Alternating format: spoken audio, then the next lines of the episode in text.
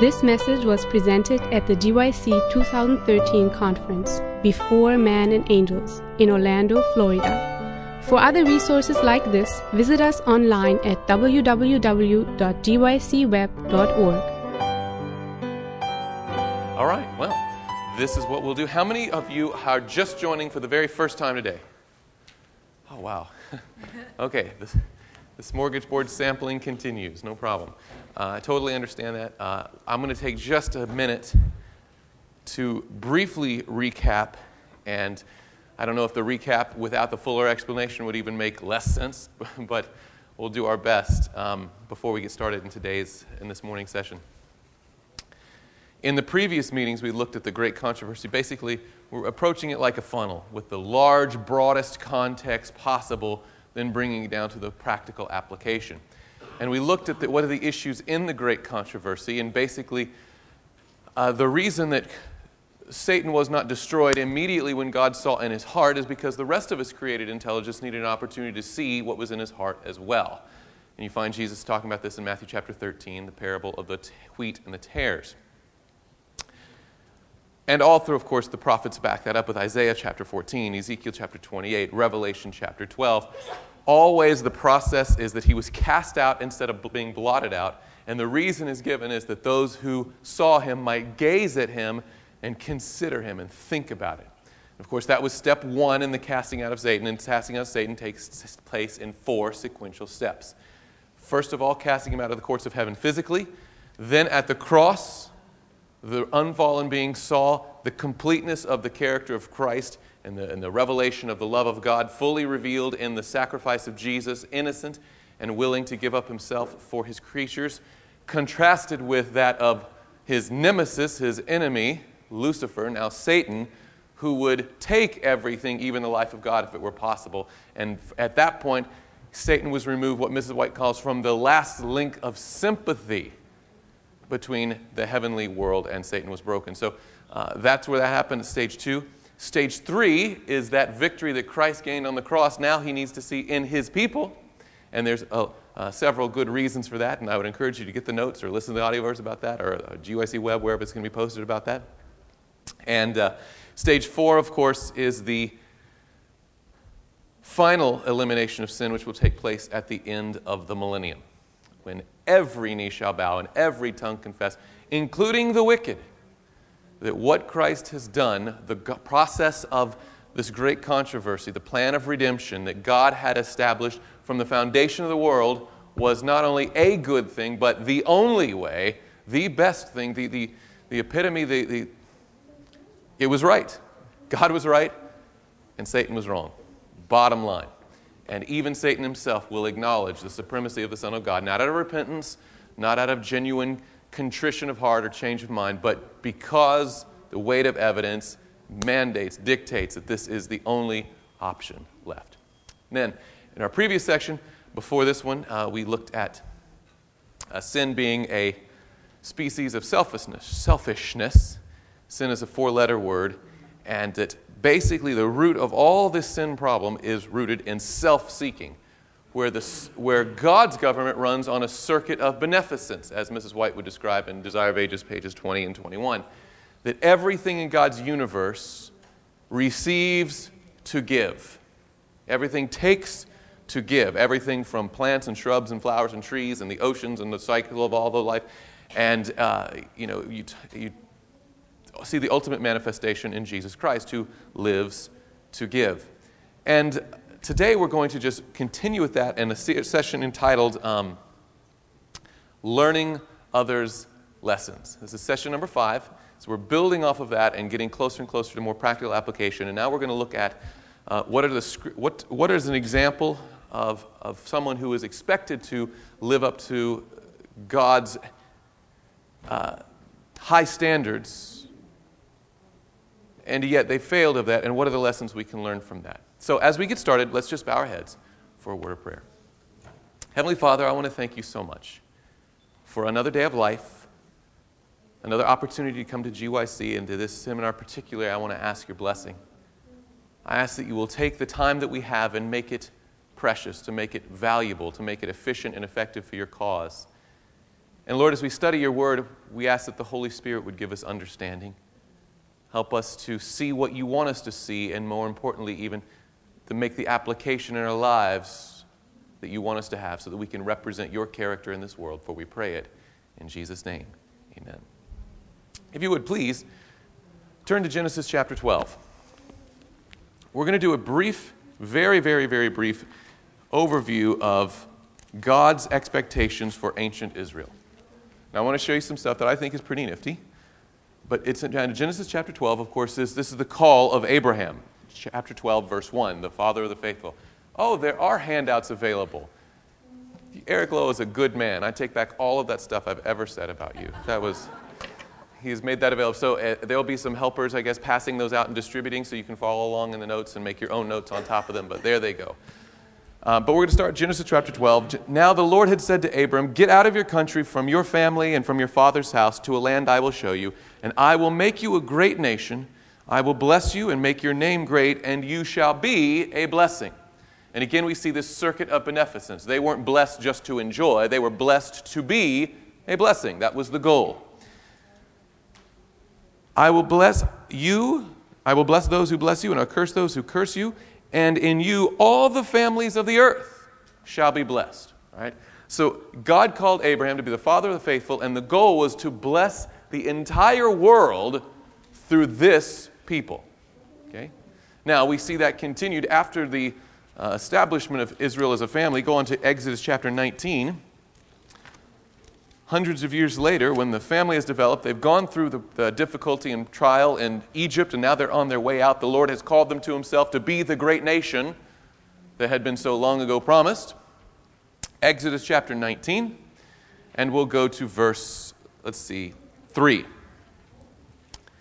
And Moses went up to God, and the Lord called to him from the mountain, saying, Thus you shall say to, to, to the house of Jacob, and tell the children of Israel, you have seen what I did to the Egyptians and how I bore you on eagle's wings and brought you to myself. Now, therefore, if you will indeed obey my voice and keep my covenant, then you shall be a special treasure to me above all the earth, for all the earth is mine. And you shall be to me a kingdom of priests and a holy nation. These are the words which you shall speak to the children of Israel. And of course, in response, Moses does. So Moses came and called for the elders of the people and laid before them all these words which the Lord had commanded him.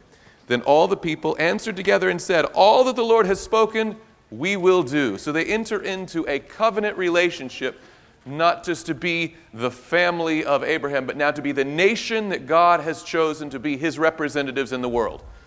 Yet again, they're going to be blessed for the purpose of being a blessing. They were supposed to be a, a, a, national, if you will, embodiment of the principles of heaven. They were to be his representatives on the earth. Um, basically, and, and I, and I want to demonstrate this from Scripture, I believe, and we just don't have time to go in the depths of it, but I believe that Israel was literally supposed to be a little piece of heaven on earth. Israel was designed to be a piece of heaven so that when people saw Israel, they got a glimpse of the kingdom of God. Okay? For instance, let me just give you a little for instance, and again, this is just going to scratch the surface, but I think it's really cool enough to talk about for just a moment. Go to the book of Numbers, chapter 2.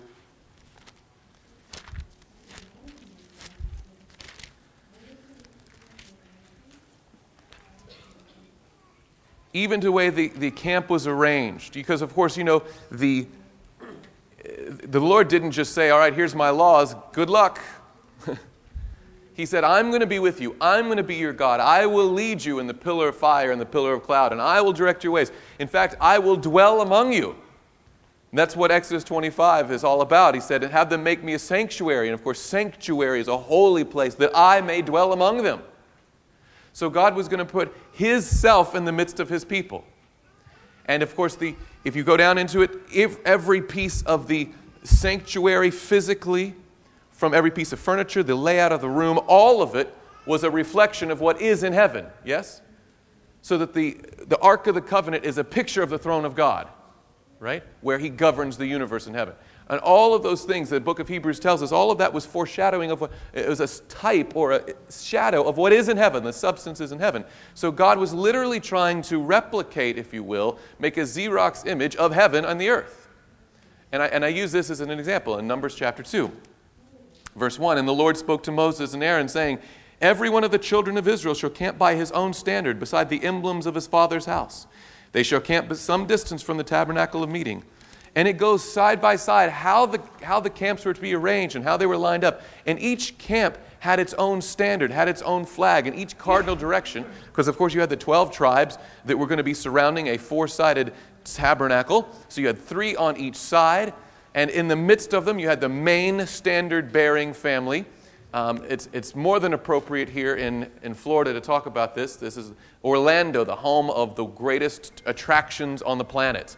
The biggest parking lots in the world are found here. And when you go to, say, you know, Disney or Epcot or whatever the places are, some world, and you park your car, you know, these, these parking lots are so massive, you know, they don't even, they don't expect you to remember where your car is. Because you, you, take a you, t- you drive your car and they come and pick you up in another car to take you to the front of the place, right? It's huge.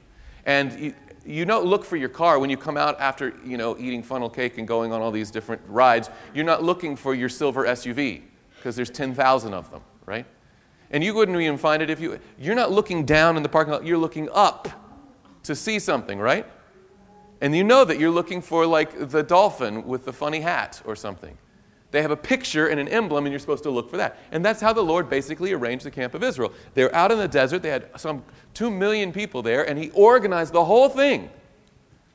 And what's fascinating is you take a look at the organization, and if you study it, study the encampment of Israel here in Numbers chapter 2 and elsewhere, and, and how he arranged each of the tribes and their locations and their standards and their emblems, and then you cross reference that now to the back of the Bible, to Revelation chapter 4 and you compare that with a picture of God's throne in heaven, and you find some astonishing things.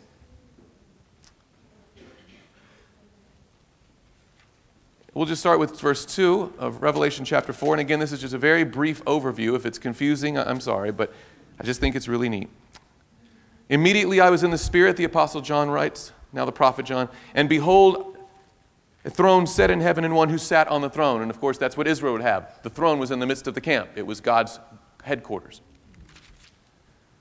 And he who sat there was like a jasper and a sardius stone in appearance, and there was a rainbow around the throne, in appearance like an emerald. Around the throne were 24 thrones, and of course, you know that the, the, uh, the tribe of Levi and the sons of Aaron were the, were the ministers in God's earthly sanctuary, and their encampment was around the closest in proximity to the sanctuary. And later in the book of Chronicles, it would talk about how they were organized in their roles of service, and there were 24 of those around God's throne. It's really cool. Okay? And on the thrones I saw 24 elders sitting, clothed in white robes. They had crowns of gold on their heads, and from the throne proceeded lightnings, thunderings, and voices. Seven lamps of fire were burning before the throne. Sounds a lot like the earthly sanctuary, yes? Which are the seven spirits of God. Before the throne, there was a sea like of, gra- of glass like crystal. And in the midst of the throne and around the throne were four living creatures full of eyes in front and in back. And what's fascinating about these living creatures is they each had a different face. The first living creature was like a lion, the second living creature like a calf, the third living creature like the face of a man, and the fourth living creature was like a flying eagle. Now, that in and of itself does not seem too particularly interesting uh, in context of Israel until you realize that the standards the flags that, that represented the four main cardinal directions around the earthly sanctuary were the images of a man and a lion and an ox. I mean, these are, and an eagle. These are the same thing. Basically, what God wanted to do with Israel on earth was literally show a picture of what heaven was like. Okay? It's fascinating. Now, if you go to Deuteronomy now, chapter 4.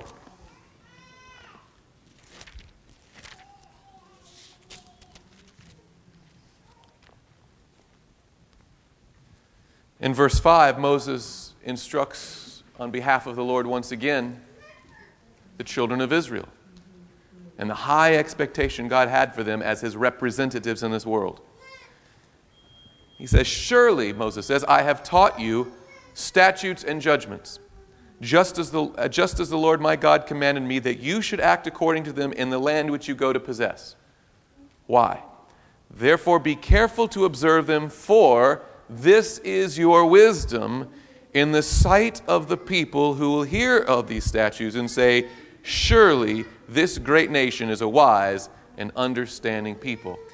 Mrs. White makes the comment about that passage that she says, even these words, paraphrasing now, fail to encompass the greatness, the, the, the, expectation that God had for his people. Not only to the surrounding nations was Israel supposed to represent the law of God and the, be the people of God, but also to the rest of the universe.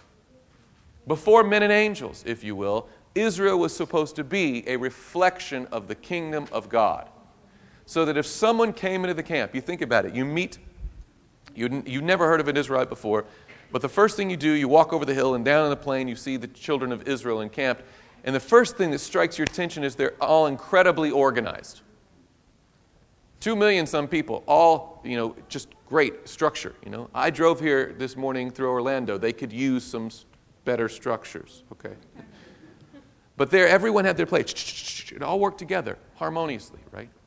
And you notice some interesting things. If every, think about it, if every person in the camp were obeying the law of God, what would the, what would the children of Israel, what would the encampment of Israel be like? No locks on the doors, no divorce, pretty low crime rate, none. You go to get a job, they're like, slow down, slow down. You, you know, you have to take every seventh day off. Like, great. And in fact, um, every six years, we're going to give you the following year completely off. Nice. I don't know much about your God yet, but I like where you're headed, you know? Right? And everything in Israel would lead to the center point, which is the Lamb and the sacrificial service that leads to the very throne of God. The whole thing was supposed to be a ministry of reconciliation to bless the entire world. They were to be his ambassadors, his representatives in this place of what heaven is like a little piece of heaven on earth. Does that make sense? Are we following along with that? Okay. That was the high expectation God had of Israel. They were supposed to literally be an embodiment in their, in their corporate way and in their individual characters of what heaven is like. Now, let's go to the New Testament. 1 Corinthians, if you would. 1 Corinthians chapter 10. Now, Paul is writing here as we go to 1 Corinthians chapter 10 and verse 1 about the New Testament church. And he uses God's Old Testament church of Israel as an example, but sadly, an example of what not to do. Okay? What happened?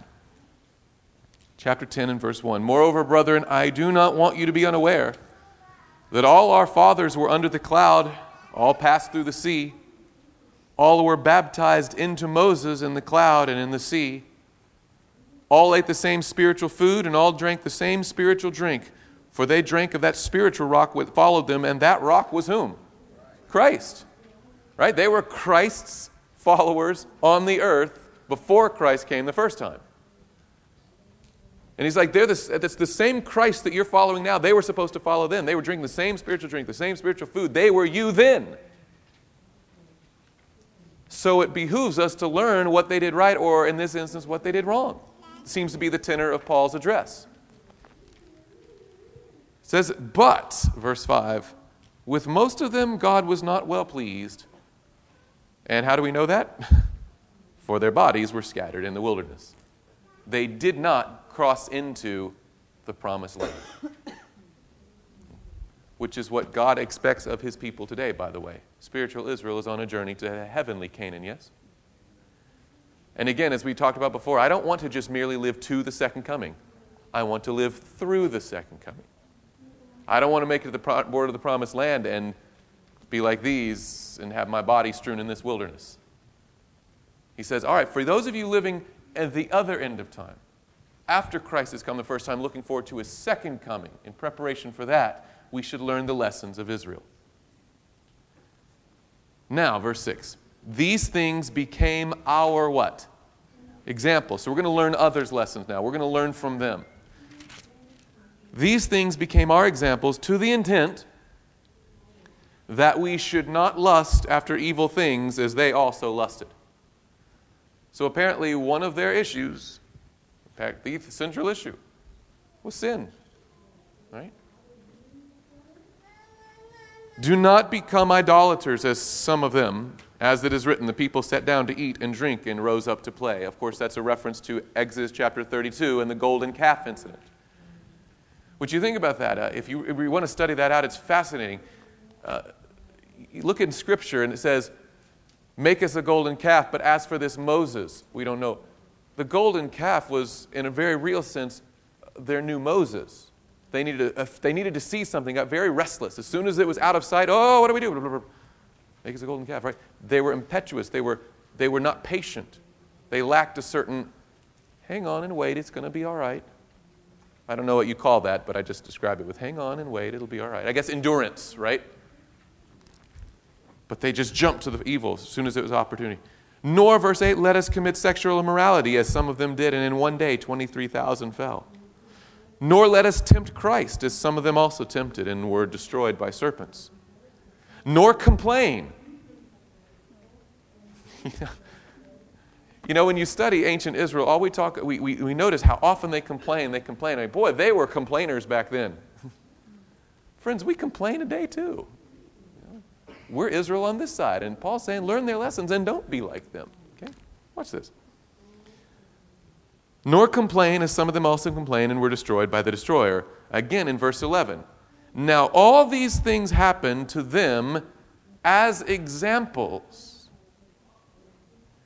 And they were written for our admonition, specifically upon whom the ends of the ages have come.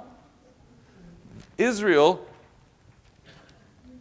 by their failure to be what God asked them to be, now is a standing example to us of what not to do. Does that make sense?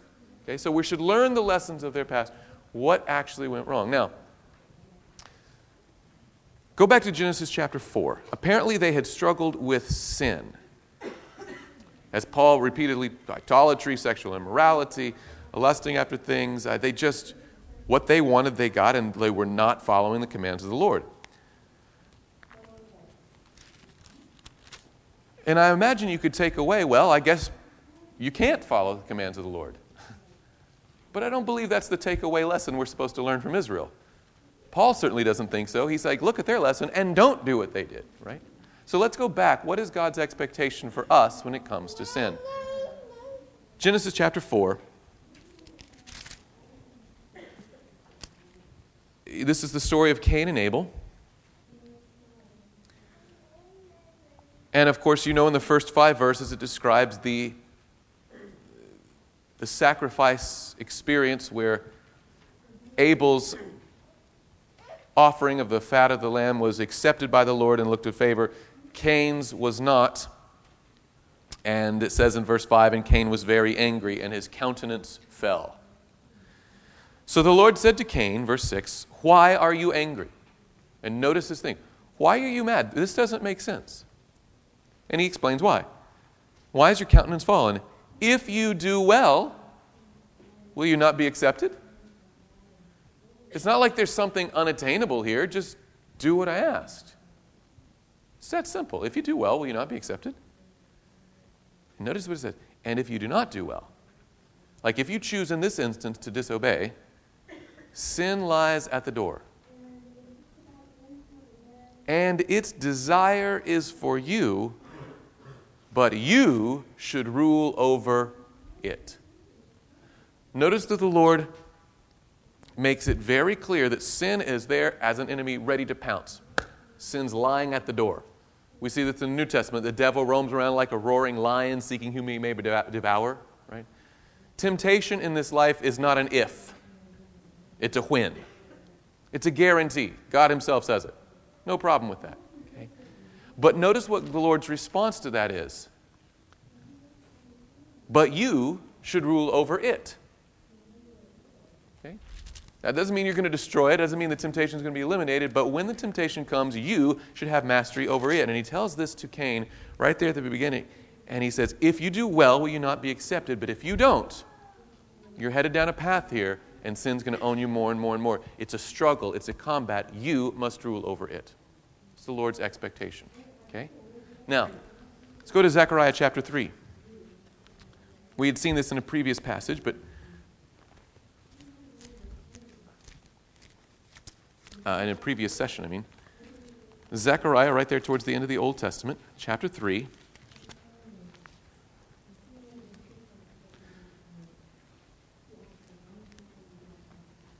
Again, in verse 1, we find the prophet is shown a vision of the high priest, Joshua, standing before the angel of the Lord. Verse 1 Then he showed me Joshua the high priest standing before the angel of the Lord, and Satan standing his right side to oppose him. And as we saw previously, all of us have sinned and fallen short of the glory of God. Okay? So we already have a track record that needs forgiveness. And that's very clear, and it's right here in the passage too. And the Lord said to Satan, The Lord rebuke you, Satan. The Lord who has chosen Jerusalem rebuke you. Is this not a brand plucked from the fire? Now, Joshua was clothed with filthy garments and was standing before the angel. By the way, notice his garments were filthy, and whatever accusation, say, if Satan was standing there saying, Hey, hey, this is your high priest, but he's a sinner, God doesn't say, No, he's not. He's like, Yeah, yeah, yeah, but just be quiet. I'm going to take care of that. The Lord rebuke you. I'm going to pluck this one from the fire. Notice what happens. How does he do it? Now Joshua was clothed with filthy garments was standing before the angel. Then he answered and spoke to those who stood before him, saying, Take away the filthy garments. And of course, as our previous session talked about, when he took those filthy garments, he didn't just leave them crumpled on the floor and, oh, sin problem solved, just take it away. No. The Lord laid on him, that is Jesus Christ, the iniquity of us all. There's a great exchange. We get his robe of righteousness, and he gets our robe of unrighteousness. And the penalty that we deserve he paid on the cross. Okay? Very clear about that. Then he answered and spoke to those who stood before him, Take away the filthy garments from him. And he said to him, See, I have removed your iniquity from you, and I will clothe you with rich robes. And oftentimes that's where we stop in Zechariah chapter 3. But go down to verse 6. Notice the admonition. Now that you have this clean start, now that you've got forgiveness, now that you have a new robe, what do you do about it? Verse 6 The angel of the Lord admonished Joshua, saying, Thus says the Lord of hosts, If you will walk in my ways, and if you will keep my command, then shall then you shall also judge thy house, and likewise have charge over my courts. I will give you places to walk among those these who stand here. Notice he's like, all right, I've taken care of your past, taken away the filthy garments, given you a whole new robe. Now walk in my ways. Basically, you could paraphrase this by saying, He said, Go and sin no more. Right? That's how Jesus boiled it down. Different times in his ministry. Probably the most uh, well known is John chapter 8. If you go there, John chapter 8, the same concept from the beginning, right there from the beginning of Genesis all the way through the New Testament, God's expectation for us is not that we'll escape the possibility of sin or temptation itself, but that we would rule over it. John chapter 8, again, the woman caught in adultery. Go to verse 10. Which, by the way, let's back this up a little bit, because I want you to see the parallels here between Joshua the high priest and this woman caught in adultery. Um, because in the eyes of heaven, which of the two was more sinful? Both. I mean, Isaiah says that all of our righteousnesses are like filthy rags. So you have the high priest standing and he's dressed in filthy rags. I mean, this one apparently isn't really wearing much of any rags at all, but I mean, it's an indictment of the filthiness, right?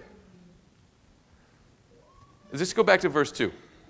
Now, early in the morning, he came again into the temple, and all the people came to him, and he sat down and taught them. Then the scribes and Pharisees brought to him a woman caught in adultery.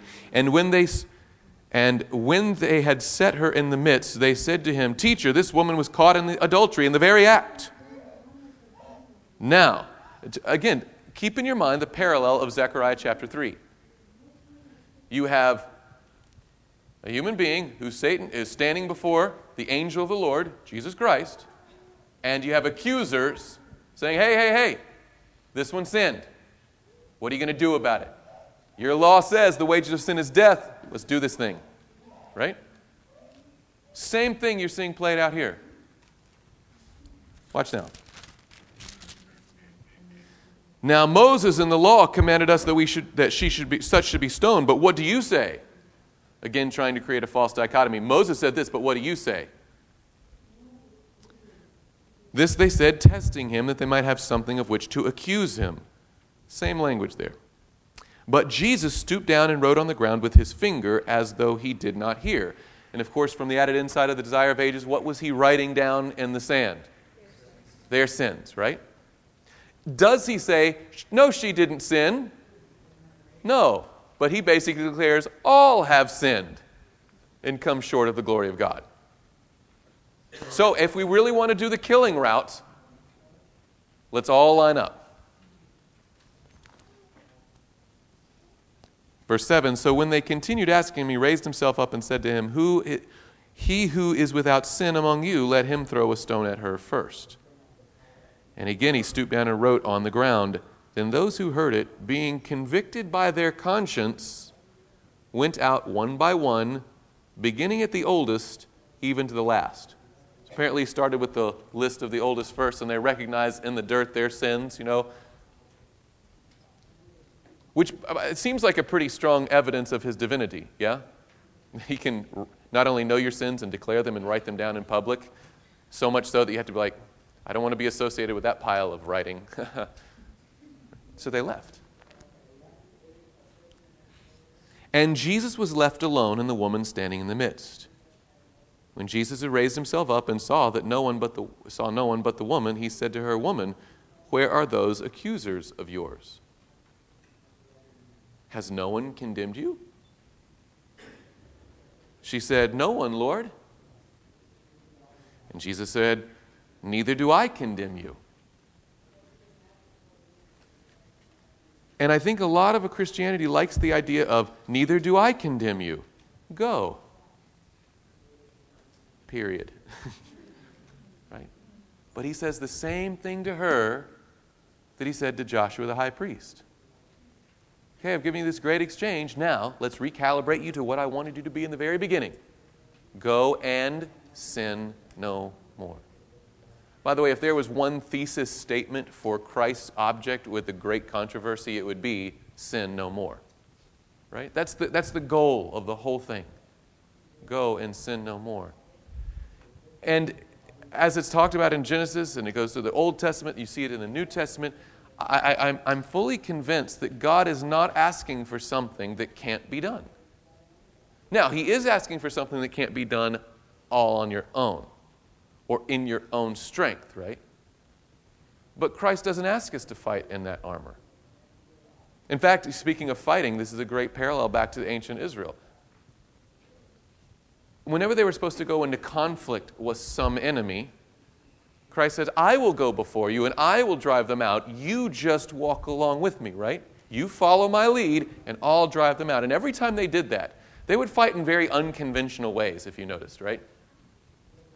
Like they would go into war with trumpets. my humanity, I'd prefer a sword. Um, but they would take trumpet and he would say, All right, here's what I want you to do. I want you to march around and go home.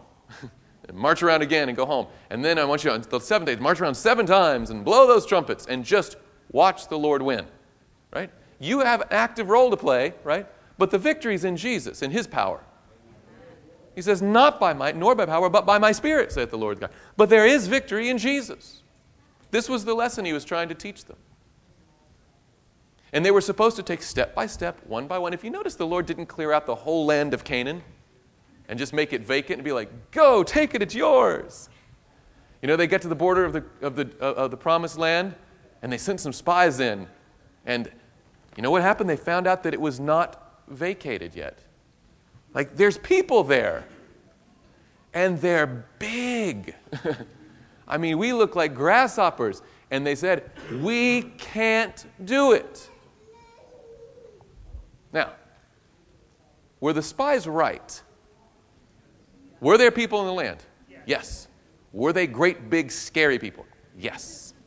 Could they defeat those people? Yeah. Uh, now, slow down now. Yes, if they fought the way the Lord taught them to fight. If they followed the Lord's leading, if they did let the Lord do the heavy lifting, you see what I'm saying? But on their own, from their own human perspective, what God was asking them to do was an impossibility. It's too big. And of course, the only two, Caleb and Joshua, was like, no, no, no, no, no, no. Greater is he that is in you than he that is in the world. Basically, paraphrasing. You know, they stole from the New Testament to say it, but they, they said, no, no, no, no, but they're big, but you should see our God. He's even bigger. We can do it. And all the people said, no. and thus they got to the border of the promised land, as Paul talked about. But they wandered, and their bodies were left strewn in the wilderness. Caleb and Joshua, however, did not die in the wilderness. They got to go in. Was it because they were stronger and fitter? No, by the time they got back around, they were older. You know, they weren't warrior age. But they had faith. And by the way, when they finally did cross the, you know, it was flood stage of the Jordan River. And if you notice, they had to carry the ark across. And the water didn't move until they put their foot in the water. It's not like stand and just watch it part. It's like, no, no, you just walk. I know it looks crazy, but just walk in that water. Just do it, right? That's how the Lord fights. And apparently, what he asks us to do from our perspective seems an impossibility, but from Christ's perspective, he's bigger. He can win. There's victory in Jesus. Now, uh, let's go to Ephesians chapter 6. I just want to give you some biblical passages in case this is, in case it seems like, I don't know, it's not. I want you to know that this is a biblical expectation all the way through that God's people, when fighting as He asks them to fight, as given the strength that Christ offers, because Christ's cross was not just pardon for us, but also power for us. It's the power of God unto salvation. Ephesians chapter 6, I'm just going to give you a, a short list here of some victory passages. I want you to know that victory is a possibility from Scripture's perspective. Ephesians chapter 6, starting with verse 10. Finally, my brethren, be strong how? In the Lord. He does not say, hey, just be strong, good luck. No, no, no. Be strong in the Lord and in the power of his might. Put on the whole armor of God that you may be able to stand against the wiles of the devil. Now, again, it sounds like a difficult way. Can you stand against the wiles of the devil? In yourself, no. In Christ's strength, yes. For we do not wrestle against flesh and blood, but against principalities, powers, against the rulers of the darkness of this age, against spiritual hosts of wickedness in the heavenly places. Therefore, take up the whole armor of God, that you may be able to withstand in the evil day, and having done all, to stand. When the devil comes to you, you just keep standing in the strength of Christ. How about 1 Corinthians? Let's go there. 1 Corinthians chapter 10. And by the way, these texts are just a sample of the many, many, many texts that talk about the strength of the Lord for his people. Okay? 1 Corinthians chapter 10. After he talks about, and the context is important here. Okay? We just read 1 Corinthians chapter 10, verses 1 through 11. Now go to verse 12. What's the takeaway? What's the point of saying that this is the, the recounting this history of Israel from Paul's perspective? Look at verse 12. Therefore, let him who thinks he stands take heed lest he fall. If you think you're good on your own, that's what Israel thought, and they left in the wilderness. They, in their strength, they were done for. However, verse 12, I mean, verse 13, no temptation has overtaken you except such as is common to man, but God is what? Faithful. And who will not allow. Now, of course, if Satan had his way, He would overwhelm you to such an extent, he would squish out that will of yours. He would make you a slave with no hope of escape. But God won't allow it. In fact, that goes all the way back to Genesis, you recall. And I will put enmity between thee and the woman, between her seed and thy seed. It's like, I'm not going to let you. There's only a certain amount. You can push them, influence them, sway them, but you can't force them.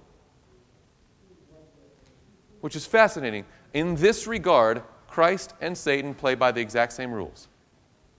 Both draw and can influence, but you choose whom you will serve. Okay? Now, if we were to say, I'm God, I'm good, I got this devil, it's like, great, bring it on.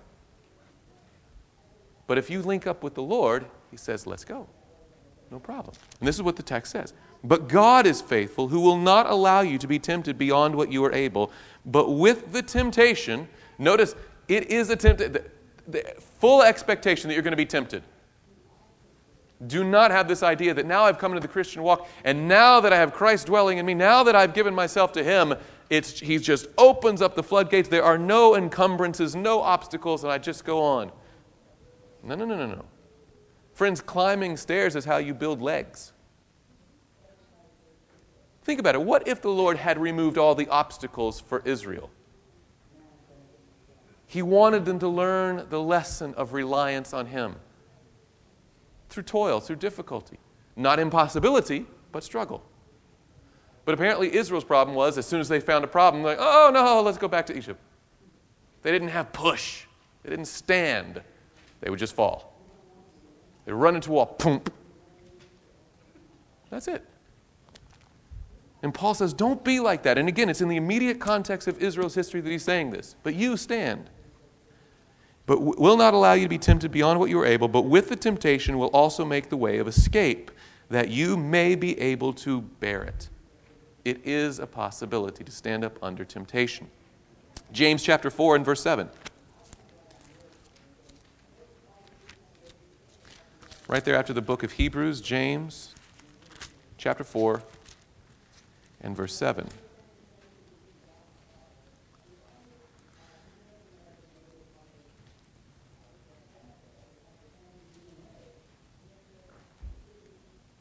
Therefore, submit to God. Resist the devil, and he will flee from you. I want to be sure that we read this correctly. He does not just simply say, resist the devil and flee from you. The first step is to submit to God. Then, in his strength, resist the devil, and he will flee. Okay? But notice it's not a he might, we hope he will, just maybe. No, he will flee.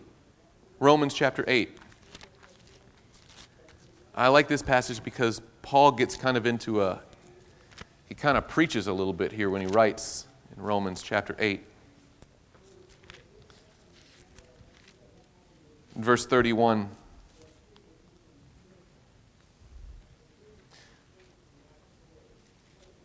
Well, you know what? We just can't. Let's start with verse 18. this is the difficulty with Paul and, and any, any, portion of Scripture, really, but especially like you read that, I was like, oh, you got to go one more before that. Then you got to go before that. So it's like, all right, let's go back to Genesis 1, you know. but we'll start with Romans 8 18. We'll just start there. But notice what he says For I consider that the sufferings of this present time are not worthy to be compared with the glory which shall be revealed. Where is the glory revealed? In us. What is the glory of God? It's His character, right? And notice it's not in, in an eschatological end time kind of scenario where the glory of God that will be revealed on the eastern horizon. When he's not talking about that external glory when He comes again, He's talking about the character glory that will be revealed in you. And He said the sufferings we go through is nothing compared to the weight of glory that would be revealed in us. For the earnest expectation of the creation eagerly waits for the revealing not of the Son of God, singular, on the eastern horizon, but the sons of God here. For the creation was subjected to futility, not willingly, but because of him who subjected it in hope. Because the creation, creation itself will be delivered from the bondage of corruption into the glorious liberty of the children of God. For we know that the whole creation groans and labors with birth pangs together until now. Not only that, but we also, who have the first fruits of the Spirit, even we ourselves groan within ourselves, eagerly awaiting for the adoption, the redemption of our, and here it is, our body. When Christ comes again, what's the thing that we get that's new? A body. What do we not get when Christ returns? A character. So apparently, the character is going to be revealed in us, and when he comes, we just get a body that matches that glorious character. Verse 24 For we were saved in this hope, but hope that is not seen is not hope, for why does one still hope for what he sees? I guess that makes sense. You're like, I don't hope that I can have this Bible in my hand. Hey, I've got it. No problem. He says, But we hope for this glorious body. We hope for these things. And we know that we're not there, but we're growing into it. We're coming. Just keep pressing, keep going. But if we hope for what we do not see, we eagerly wait for it with perseverance. Again, that push, that just keep going. Likewise, the Spirit also helps in our weaknesses. For we do not know what we should pray for as we ought, but the Spirit Himself makes intercession for us with groanings which cannot be uttered. You know, when, you, when you're up against a struggle, sometimes, and not ever, sometimes, every time you need to pray. And you say, well, I don't know exactly what to pray. What's the right prayer? Just talk to the Lord. Ellen White would say, talk to him like you're talking to a friend. And when you're having a bad day, how do you talk to your friend? Hey, how's your day going? Ah, it's just, ugh. He's like, well, say that. talk to the Lord. How's your day going? Lord, you know, it's just the thing is that, ah. And the Holy Spirit, listen, here's what he means. Um, boy, there's this thing going. And he's like, but just keep that channel of communication open. Doesn't have to be beautiful, doesn't have to be perfect, doesn't have to be poetic, doesn't have to be King James. Okay? Just talk to Jesus. Keep that link open. And the Holy Spirit's there to intercede. Just keep persevering. Go. Okay? Now, verse 27 He who searches the hearts knows what the mind of the Spirit is because he makes intercession for the saints according to the will of God. And we know that all things work together for the good to those who love God, to those who are called according to his purpose. For whom he foreknew, he also predestined to be conformed to the image of his Son that's the ultimate objective to be conformed to the image of the Son, to be remade into the image of God that we were originally created to be. For whom he foreknew, he predestined to be conformed to the image of his Son, that he might be firstborn among many brethren. Moreover, whom he predestined, these he also called. Whom he called, these he also justified. And whom he justified, these he also glorified. And then, to cap it all off, Paul just unleashes, I think, on a roll here. What shall we say to these things? If God is for us, who can be against us? He who did not spare his own, and think about it, he's like, we're talking about God here. And he didn't spare his own son, but delivered him up for us all. Like, if he's going to go as far to give us Jesus, and not just loan us Jesus, by the way, gave us Jesus for the rest of eternity, he's going to be our brother. We sinned and we get new bodies. Christ still is going to have scars. And if God did that for us in Jesus Christ, what in the world makes you think He's going to leave you alone in the moment you need help? Is he, if He's already done this, and He says, Go and sin no more, where is your, why do you have any lack of faith that He's not going to give you the strength to keep going? Paul says, if God is for us, who can be against us? He who did not spare up his own son, but delivered him up for us all, how shall he not with him also freely give us all things? Who shall bring a charge against God's elect? It is God who justifies. Who is he that condemns? It is Christ who died. It is furthermore is also risen, who is even at the right hand of God, who also makes intercession for us. Friends, it's, it's so great that we have a friend in high places when we have Jesus Christ. Who shall separate us from the love of Christ? Shall tribulation or distress or persecution or famine or nakedness or peril or sword? By the way, even if somebody said, you know, you have to break the law of God or I'll kill you, obey. Christ said it himself. Don't fear him who can kill just the body only, right? That's first death. First death is nothing. I can give you a new body. But you just keep talking to me, keep walking with me, right? And Paul says, with this mindset, you're bulletproof, you're indestructible. As it is written, For your sake we are killed all day long, we are counted as sheep for the slaughter. Yet, verse 37, in all these things we are more than conquerors through him who loved us. And notice it's always through Christ, always in Christ that we conquer. For I am persuaded that neither death, nor life, nor angels, nor principalities, nor powers, nor things present, nor things to come, nor height, nor depth, nor any other created thing shall be able to separate us from the love of God, which is in Christ Jesus our Lord. Friends, there is victory in Jesus. Mm. Just a, a few statements here from the Spirit of Prophecy on this. Review and Herald, November 5, 1901. Christ's death and resurrection have opened before every soul an unlimited source of power from which to draw. This power will enable you to overcome the most objectionable traits in your character. God's supply of grace is awaiting the demand of every sin sick soul.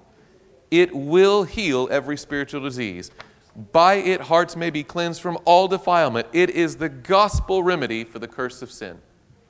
The gospel is not just pardon, friends, it's power for victory. How about this one from You Shall Receive Power, appropriately titled book, page 350. You may feel that you cannot meet the approval of heaven. That's a, quite a legitimate possibility. Doesn't mean it's real, doesn't mean it's true, but you might face this. You may feel that you cannot meet the approval of heaven. You may say, I was born with a natural tendency toward this evil and I cannot overcome. That would be the temptation to say. But every provision has been made by our Heavenly Father whereby you may be able to overcome every unholy tendency. You are to overcome even as Christ overcame in your behalf. He says, To him that overcometh, I will grant to sit down with me on my throne, even as I also overcame and am set down with my Father in his throne. How about Counsels on Health, page 440? And again, this is just a fraction of a molecule of the amount of uh, just the massive volumes that Mrs. White writes about overcoming and victory, and it's every time you're in Christ, you have victory. Every time. Those who put their trust in Christ are not to be enslaved by any hereditary or cultivated habit or tendency. Instead of being held in bondage to the lower nature, they are to rule over appetite and passion. He's like, oh man, that sounds so legalistic. So, isn't that exactly what Christ said to Cain Sin lies at the door, but you must rule over it. God has not left us to battle with evil, in our own finite strength. Here's the key. Whatever may be our inherited or cultivated tendencies to wrong, we can overcome through the power that He is ready to impart. Mercy. Thus, we come back to the premise we've been establishing before 2 Corinthians chapter 3 and verse 18. 2 Corinthians chapter 3 and verse 18.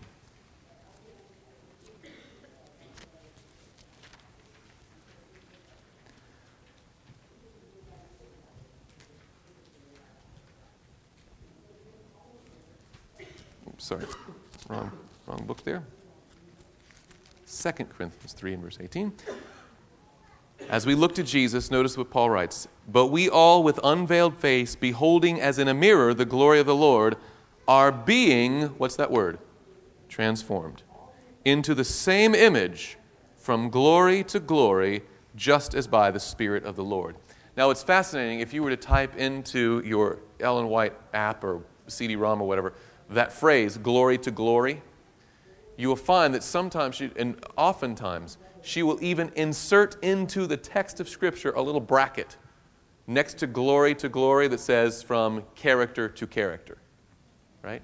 That's what glory is talking about here. It's not like you're going to get a little bit shinier and a little bit shinier until all of a sudden you're just bright and shiny. It's not that external glory.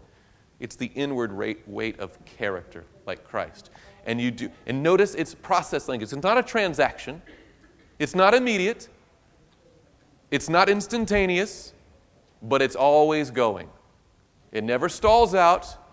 It just keeps going from glory to glory to glory. And, that, and that's what we talked about the other day. We talked about how character determines your destiny, but your decisions determine your character, right? Decisions, that free exercise of the will, that neither God nor Satan can intervene and make your decisions for you, those choices turn into a lifestyle, uh, turn into a habit, right?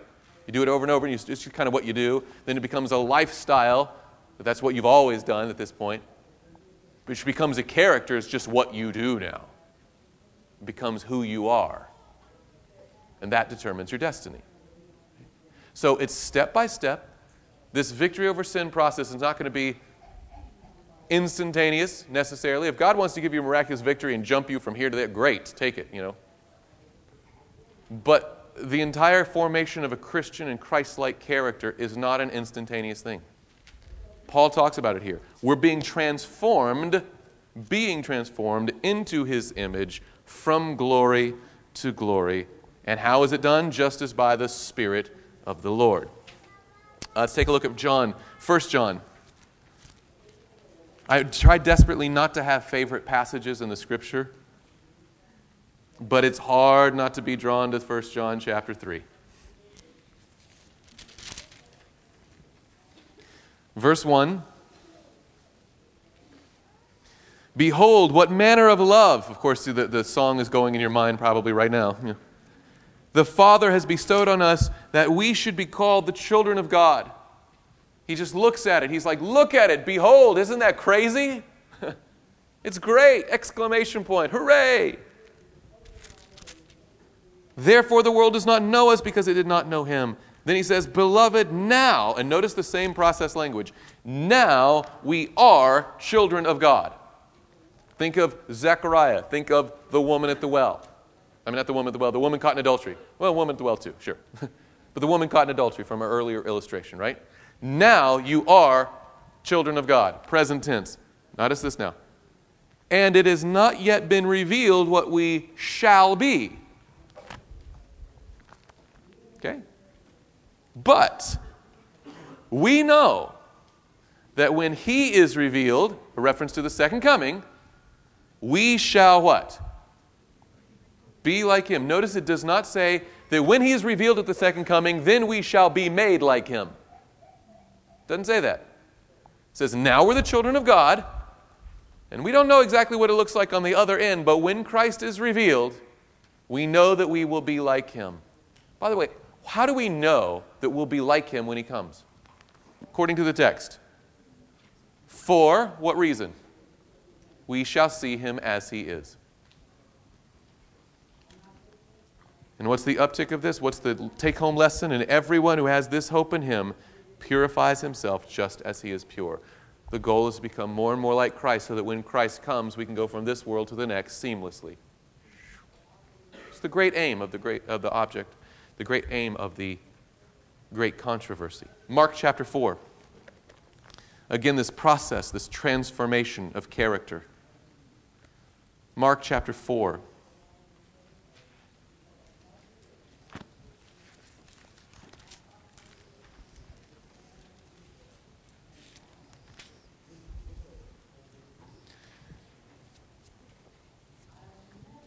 It's chapter, uh, chapter 4, verse 26 this tiny, tiny little parable. And he said to them, The kingdom of God is as if a man should scatter seed on the ground and should sleep by night and rise by day.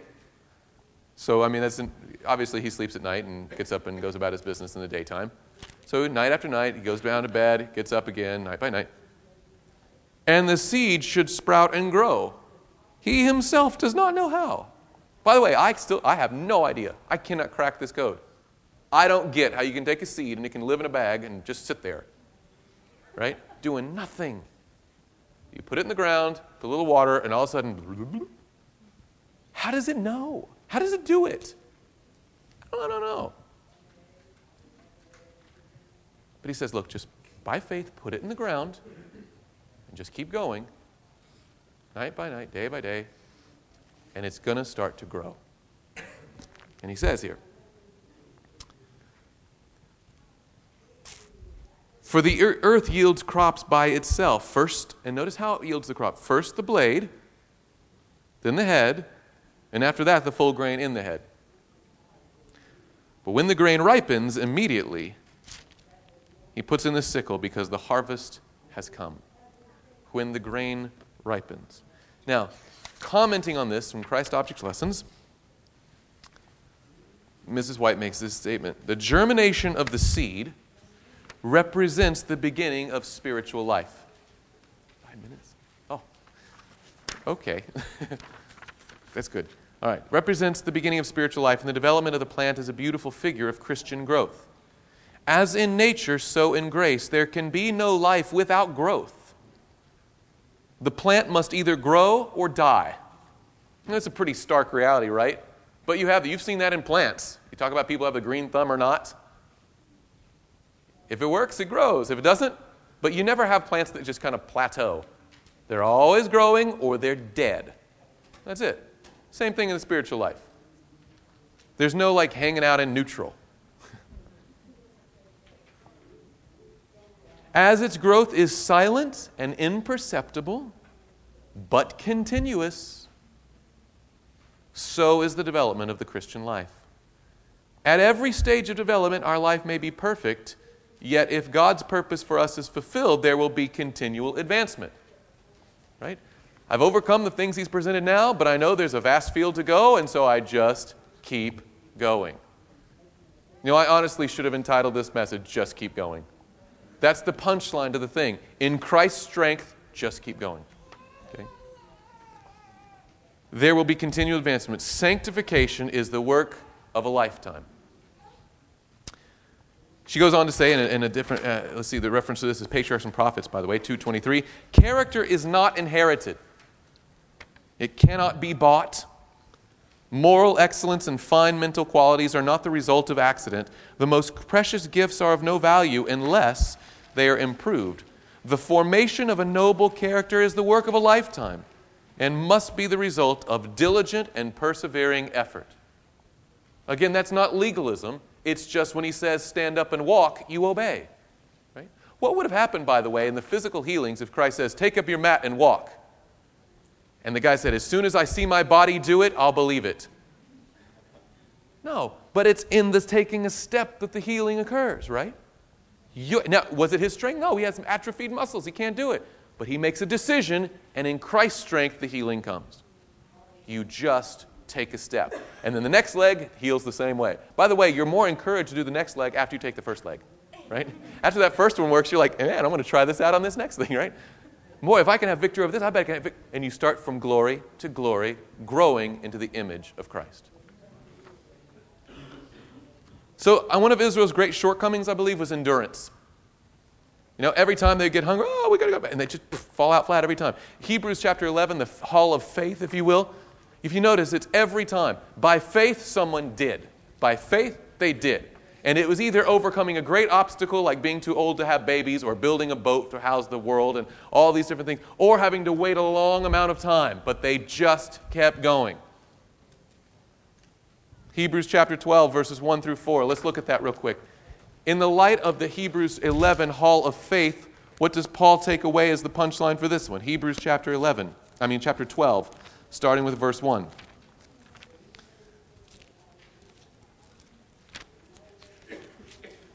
Oh, by the way, I'm supposed to say go to outreach after this. So go to outreach after this. Okay, got that done. Chapter 12, verse 1.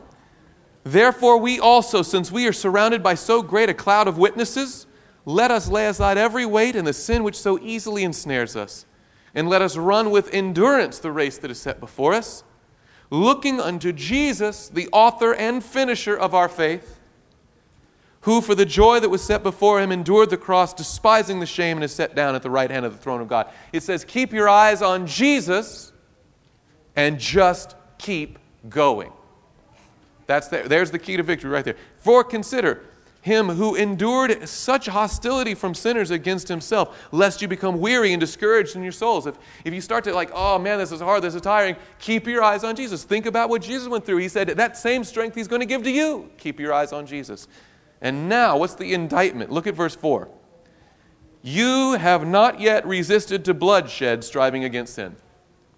Said the most the problem that people have with sin is that as soon as they see it coming, they, they fall down and play dead. Ah,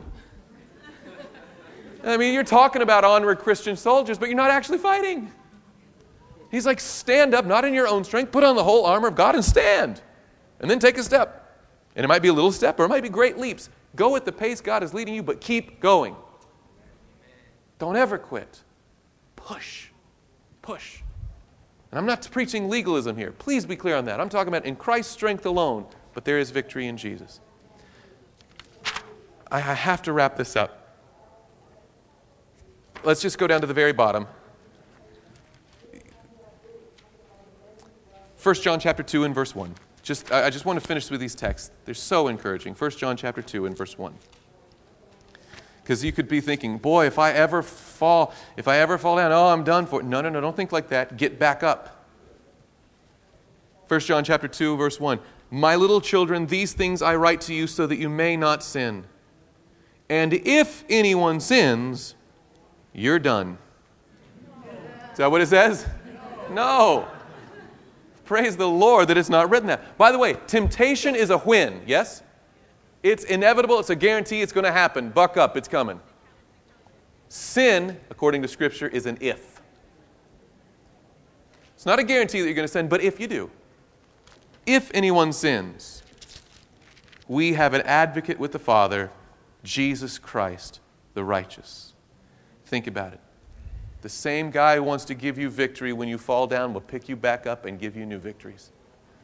The issue in the Christian life is don't stay down if you fall. Not when you fall, but if you fall, get back up. Keep pushing, keep persevering. Jesus Christ will give you the strength. Uh, there's so many of these passages I want to go through, but uh, you know what? Let's just end there. I see people going around, and the people are approving of my ending soon. So go through the notes, look through it. We're going to have one more session tomorrow afternoon, but I want to ask Has today's session made sense? Was it clear? Praise the Lord. Is there victory in Jesus? Yes. With that, let's bow our heads for a word of prayer. Heavenly Father, thank you so much for giving us promise, not only of pardon, but also of power. In our own strength, we can do nothing, but in your strength, there's nothing we can't do. So, Lord, help us to have that faith, and if we fall down, if we fall down, Lord, help us to get back up and keep walking and growing into the very image of Jesus. For we pray it in Jesus' name. This message was recorded by Fountainview Productions for GYC. GYC, a supporting ministry of the Seventh day Adventist Church, seeks to inspire and equip young people to be vibrant, Bible based, and Christ centered Christians.